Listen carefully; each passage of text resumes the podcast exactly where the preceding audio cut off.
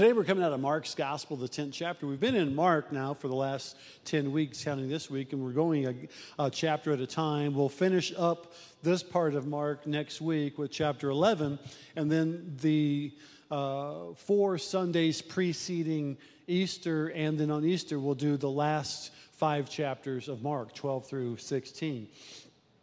I love the book of Mark. I, first of all, it's, it's my uh, I'm, I'm, named Mark. I don't know if that was a plan by my parents or not, but I, I love the Gospel of Mark. He's to the point, uh, he's poignant, but he gets right into it. He gets a lot of his message from Peter, uh, theologians tell us. So here's Peter redeeming himself with a, with a graceful message. And then the title is We're Leaving Our Mark. And so it's important that we leave our mark. And a lot of times we leave our mark through a testimony. You can't have the word testimony without the word test in it. And so we have all these tests tests that we go through, and then they become a testimony on the other end. By how we handle the test becomes a testimony. By how we handle the testimony becomes how we leave our mark. And then in leaving in leaving our mark, we have this, this aptitude of challenges that says, wait a second, there, there's, man, there's a church there or a person there or a group there.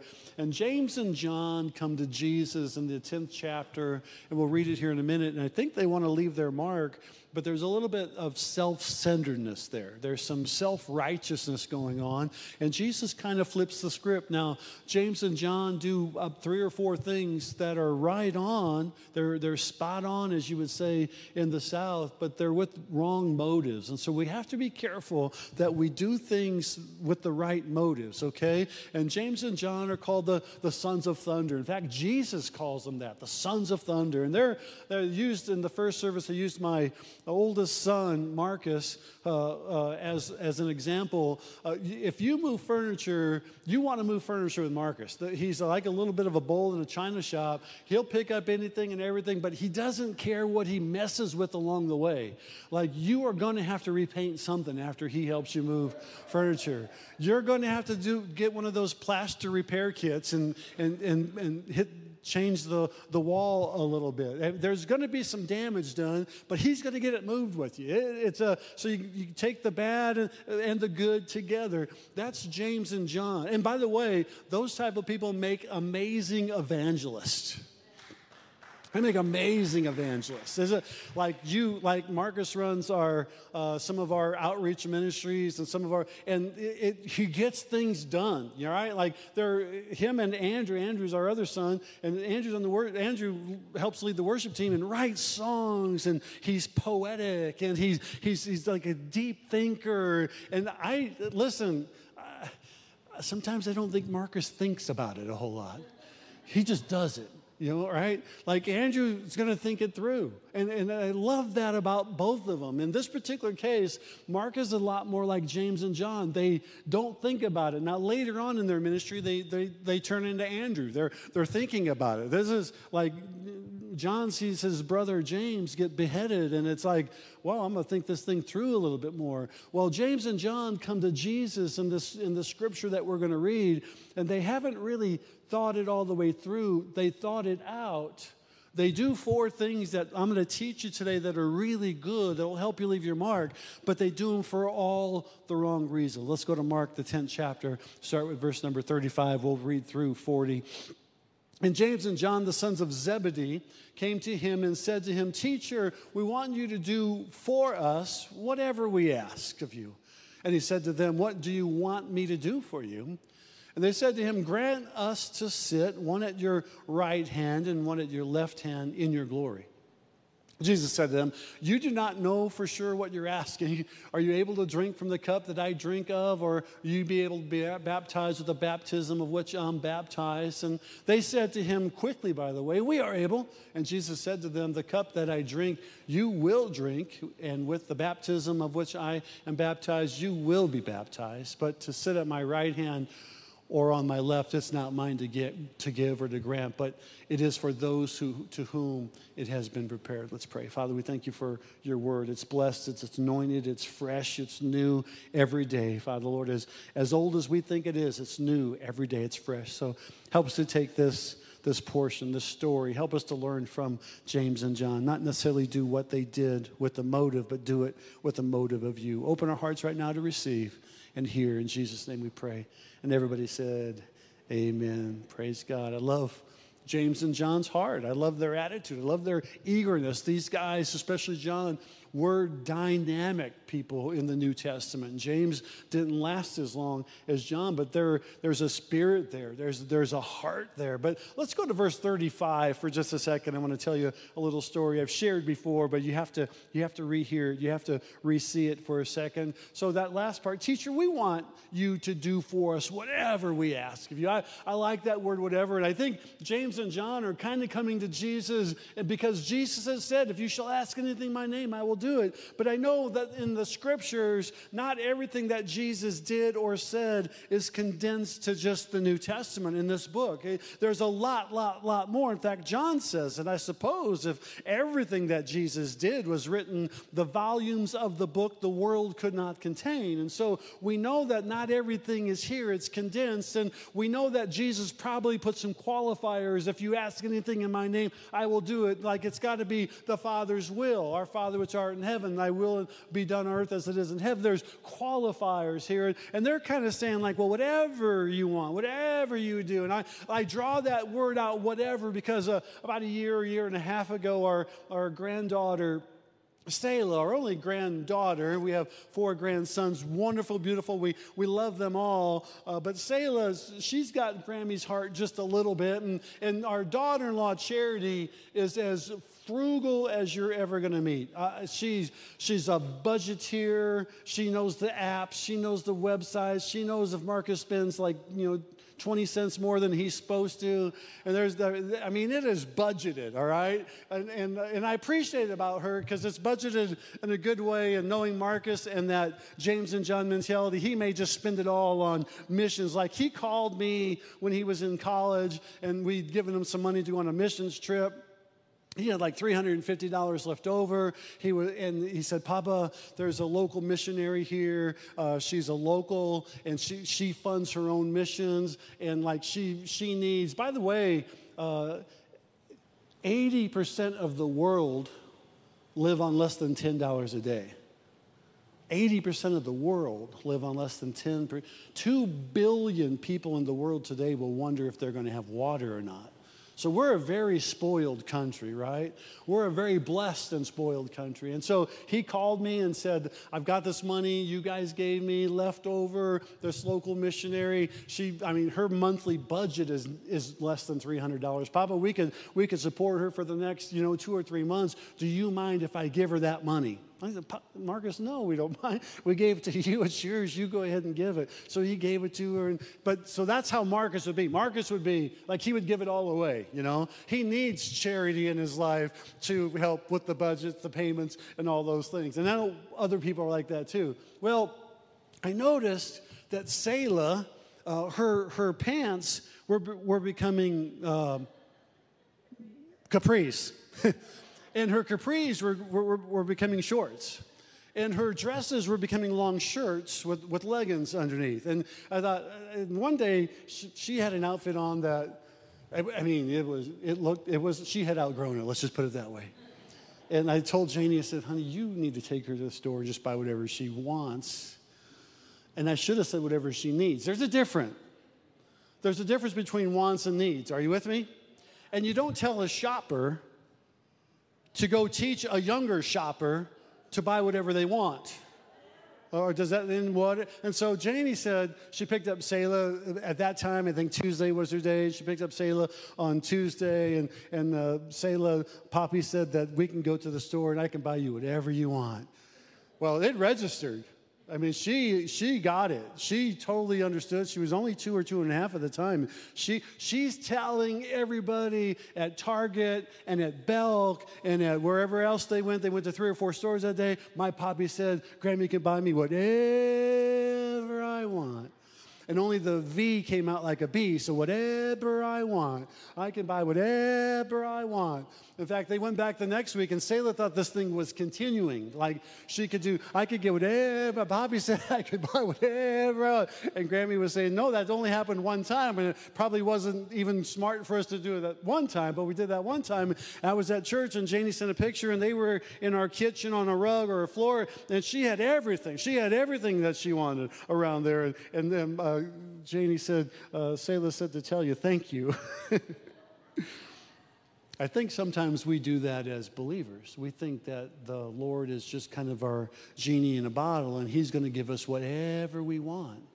And James and John certainly thought that. Well, you're going to get whatever you want, Lord, you said. And I think in part that's true, but I think it, we have to make sure that it lines up with kingdom principles. We have to make sure that it lines up with kingdom theology. We need, to make sure that it lines up with kingdom will that this is God's will for us. And then we know it's His will for healing. We know it's His will for salvation. We know it's His will for uh, relationship building. We know a lot of things are His will. We know forgiveness is His will, right? We know these things are the will of the Father, but we know that when we say whatever you want, whatever we ask for. So I think maybe they came with the wrong motive, and we'll walk through a couple things. One of the things, and it's my first point, that Mark doesn't speak of, but Matthew does, and Matthew was a disciple as well. He said that James and John, the sons of thunder, Zebedee, came with their mother worshiping Jesus. And this is the first thing. This is the first thing they do right but they do it with the wrong motive. And I want to tell you when you worship from a pure heart, it opens the door of heaven. I mean, all of heaven is open. When you worship today, whether you worshiped online or you worshiped in house, the doors of heaven were open and you have the Father's heart. I, I, when I saw that picture of Selah that day and all those little things were around her, and I saw the smile on her face, and I heard what she was telling the different people in the stores the, that they went shopping at, it just touched my heart. When you worship the King, it touches his heart, church. It grabs the heart of the Father. Zephaniah 3 says that when we sing, rejoice, and shout to the Lord, that all of a sudden God sings, rejoices, and shouts back over you. And so he joins in. This is a beautiful thing that you're just not worshiping your, on your own. It's like, oh, I don't know if I like the song, or maybe uh, this charismatic movement is new to me, or what's up with the lights, or the fog, or whatever. Don't, you're not worshiping that anyways. You're worshiping the King. You're worshiping Jesus. And when you worship, just like that, the words of that song, when we see worship, he sees faith. He sees the fact that he knows what you're going through. He knows that you got laid off. He knows that you got a virus. He knows that the economy's not where you want it. He knows that there's political tension and unracial unrest. He knows all the things. But you came on a Sunday morning and you worship the Father. He sees that and he shouts back over you. James and John came worshiping for the wrong reasons. If I worship the Father, I'll get what I want. No, that's not the right reason. I worship because He's already saved me, He's already forgiven me, He's already said He loves me, He's already done these things. If He doesn't do anything else for me at all, He has my worship, He has my praise.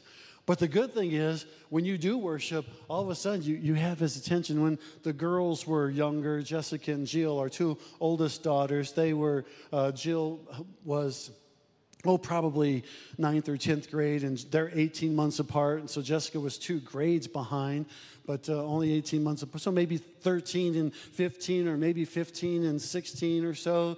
And uh, Jill was a cheerleader, and, and uh, every it seemed like every year they changed the cheerleading outfit. I mean, it might be something as silly as going from a green bee for Brian to a yellow bee or a white bee. I mean, but you got to buy the whole outfit all over again. Everything's got to be different. And Jessica played sports and she played on travel teams, and they, they want all their money up front. So, um, softball, and then basketball, and then track and field, and then volleyball, and all these things. And so I'd come home from work, and by the way, I start losing my hair in my mid 20s, okay? And so this is all they've known.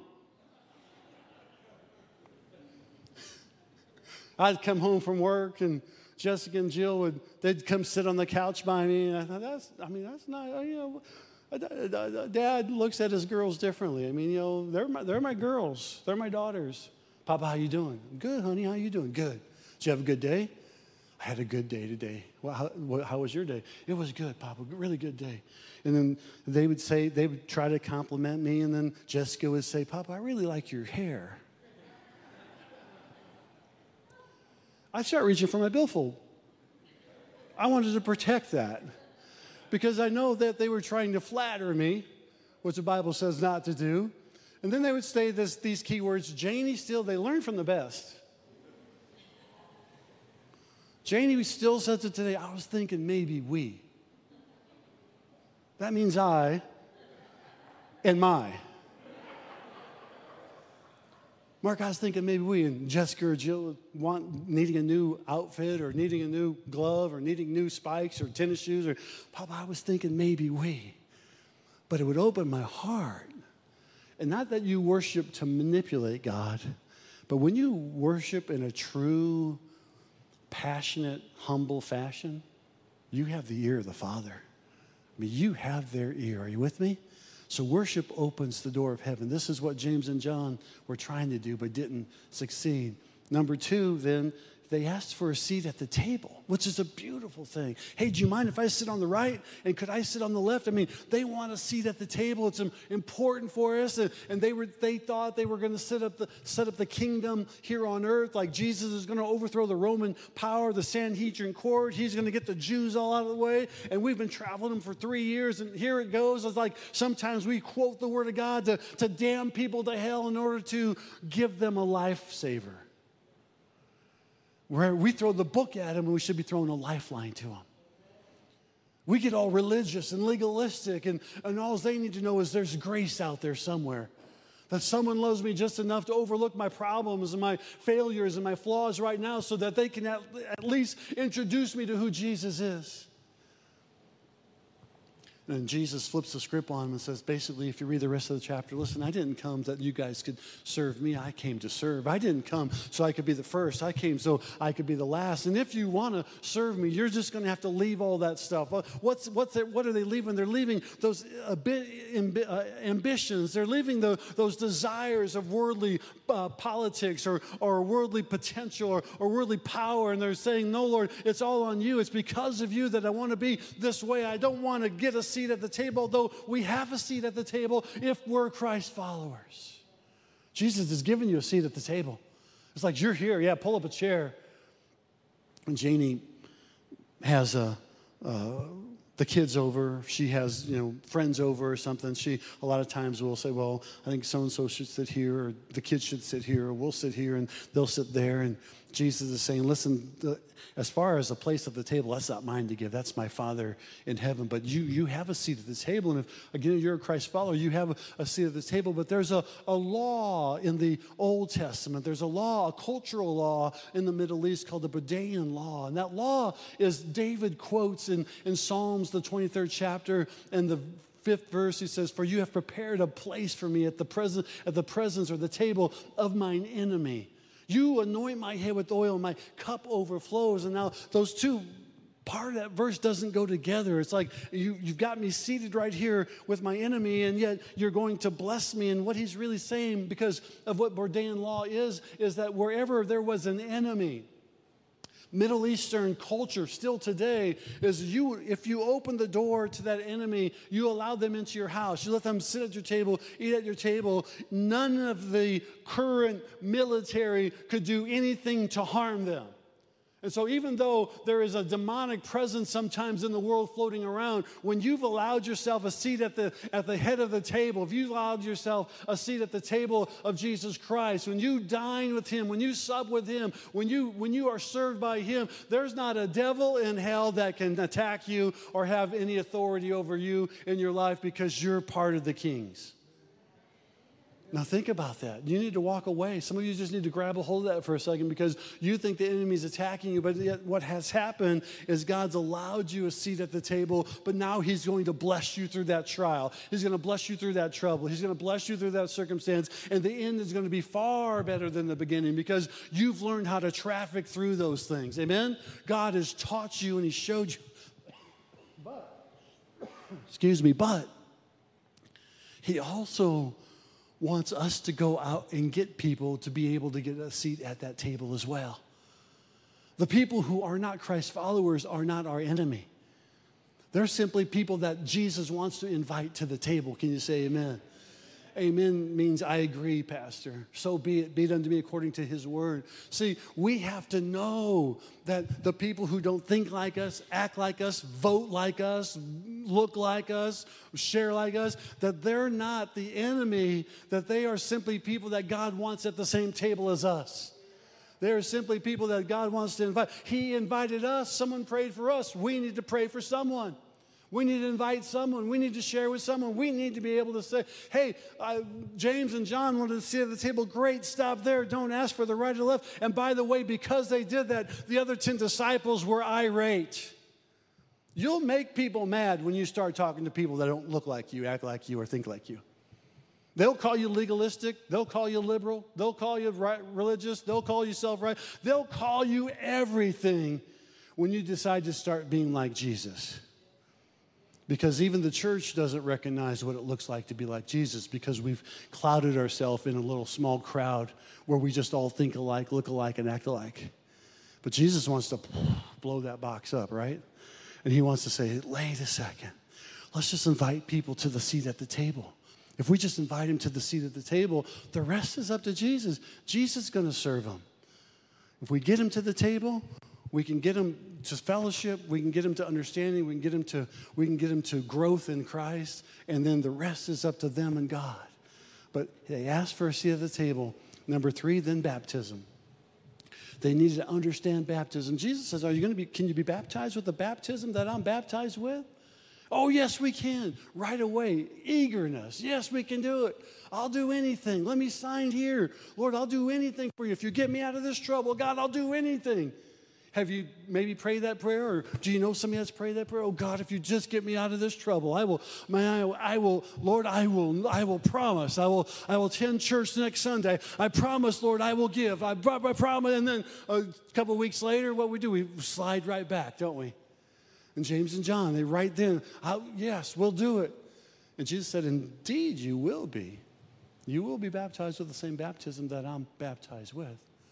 There's four baptisms. I'll go through them really quickly in Scripture. We won't spend a lot of time on four baptism in Scripture. The first one is water baptism. We understand that. We know that water baptism is the outward sign of the inward thing that happens when we get saved. Baptism, water baptism, does not save us that doesn't secure a place in heaven for us. Water baptism simply acknowledges that I've received Christ as my Savior. I've turned my life over to Him. Now I'm going to get water baptized, and some people go back and do their first works over. Maybe you got baptized at a real young age, but now you're a mature and you're faithful, you're a believer. Well, maybe you get water baptized again. We'll start water baptisms again next year. The second one is what we call the baptism of the brotherhood.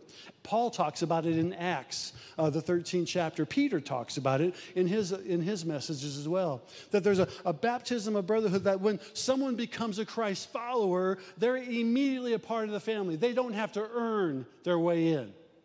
I'm the youngest of eight. When I was born, they didn't make me earn the name, they just gave it to me Mark Dolphins. I had seven brothers and sisters that helped raise me because the older four were much older than I am 9, 10, 11, and 12 years older than me. And so they, they helped potty train me. They helped me walk. They changed my diaper. They, they babysat me. They took care of me. They, they knew I was part of the family. In the church, sometimes we don't do that. A new believer, we expect them to be mature just like that. That's not how it should be, church.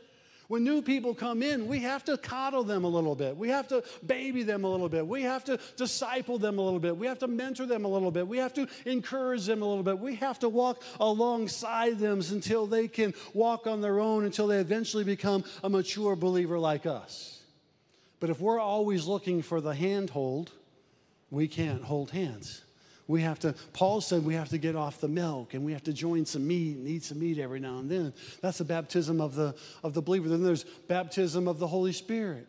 We believe in, in the Holy Spirit. We believe in, in the fullness of the Holy Spirit. We believe in the baptism of the Holy Spirit is subsequent after salvation. In other words, you have to be saved first, and then you can be baptized with the Holy Spirit. And there's many different thoughts out there. Well, is the first initial evidence speaking in an unknown language? It can be, it probably is. However, there are people that I know that are filled with the baptism of the Holy Spirit, and they speak in uh, they speak in an unknown language. They speak in their tongue language, but they don't pay their taxes. They run around on their spouse. They they don't they, they don't they don't do a full day's work. They they don't they don't they don't. But they're baptized with the Holy Spirit. And I know people that are baptized with the Holy Spirit, they've never spoken in tongues, but they pay their bills on time, they give to the church, they show up, they're faithful. They, so there's a conundrum here that says, wait a second, is this the baptism or not? I say, here's what it is there's a baptism of the Holy Spirit. You need to ask for that daily. Father, fill me with the Holy Spirit. Help me to be like you. Help me every day to be like you. Help, help me get, listen, I want to get all of God that I can get. Amen? I want to get that peace. I want to get that joy. I want to get that love.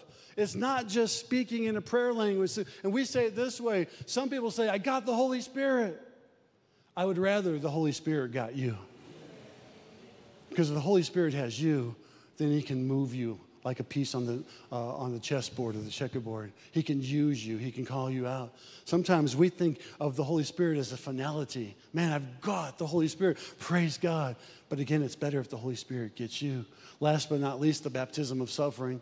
And we don't say this a lot. Like we don't walk around like a lot of people. I want, man, I, I want the gift. I want the gift of giving. I want the gift of faith. I want the gift of prophecy. I want, the, I want the gift of knowledge. I would love the gift of wisdom. I think most women have the gift of understanding and wisdom. It comes easy for them for some reason, maybe because they're producers. I, I, I love those, those gifts. Very few, if any, people walk around saying, Man, I really want the gift of suffering. Lord, would you just make me feel that pain a little bit more? Nobody asks for that. And if you do, come see me because I want to pray for you because there's something that's not working.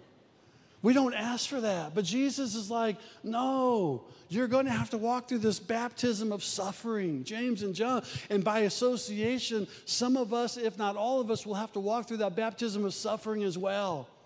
So understand that sometimes God doesn't put those things on you, but certainly sometimes He allows you to walk through the baptism of suffering because He wants you to make sure that you are worshiping for the right reasons if you got money in the bank, if you got a job, if your house is paid for, kids are doing good, and everything's great, man, it's easy coming to church and just worshiping Him.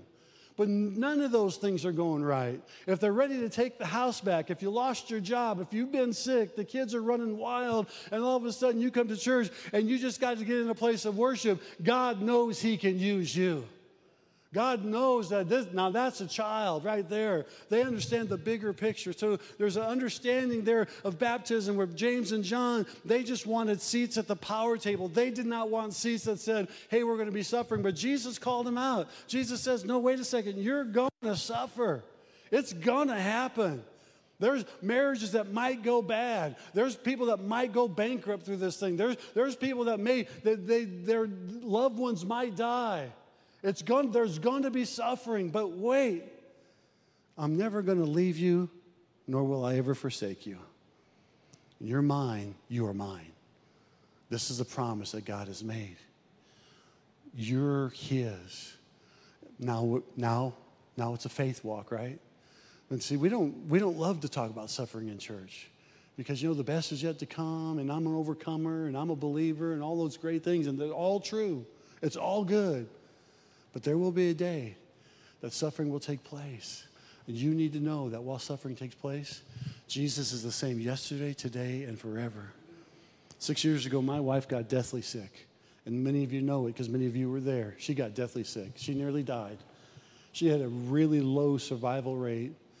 And when we were walking from the ICU and she finally got moved out of ICU into post ICU, I told the kids, Mama's going to make it.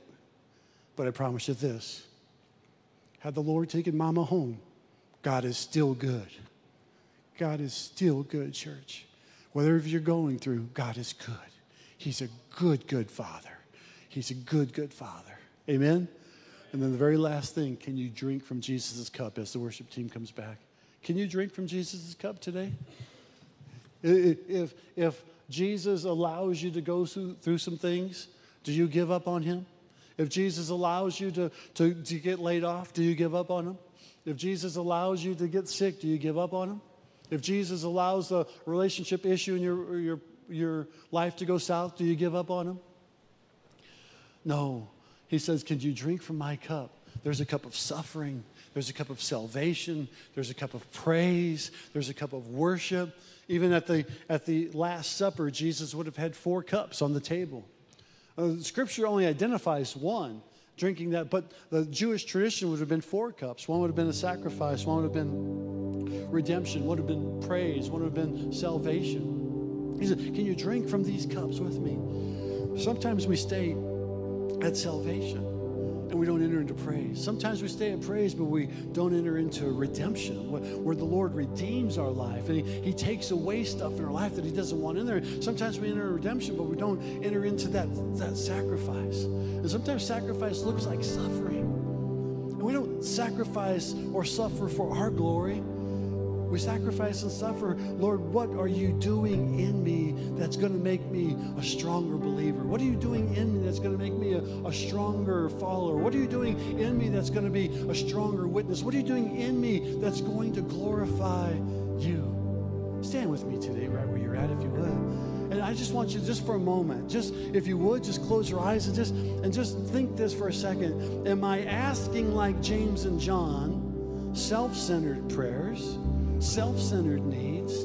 Or am I asking what Jesus would want me to ask, and that's Christ centered prayer or Christ centered needs? And I, I know in this year, as, as weird and as difficult as this year has been, that we're to have to ask for things. Lord, would you help us with finances? Would you help us with uh, uh, physical healing? Would you help us, Lord, with uh, spiritual growth? Would you help us, Lord, with these things? We have to ask, but we have to ask Him for the right reasons. And the the right way. So examine yourself just for a moment and say, okay, Lord, am I asking for these things because I want power and persuasion, because I want things that make me look good for ego, or I'm asking for these things that say, Lord, this is the best. Lord, for, for you. This is the best for your kingdom. This is the best for your glory. This is the best for the Lord. This is the best use of, Lord, even my time in praying, seeking. Pray for you. And then while we worship this next song, just allow the Holy Spirit to, to, to meditate. Just allow the Holy Spirit to minister. Just allow the Holy Spirit to deal with you. Maybe there's some things that we're asking for that, that we don't need or we don't need now. Or the Lord says, that's a good ask, but that's a wrong motive. Father, I pray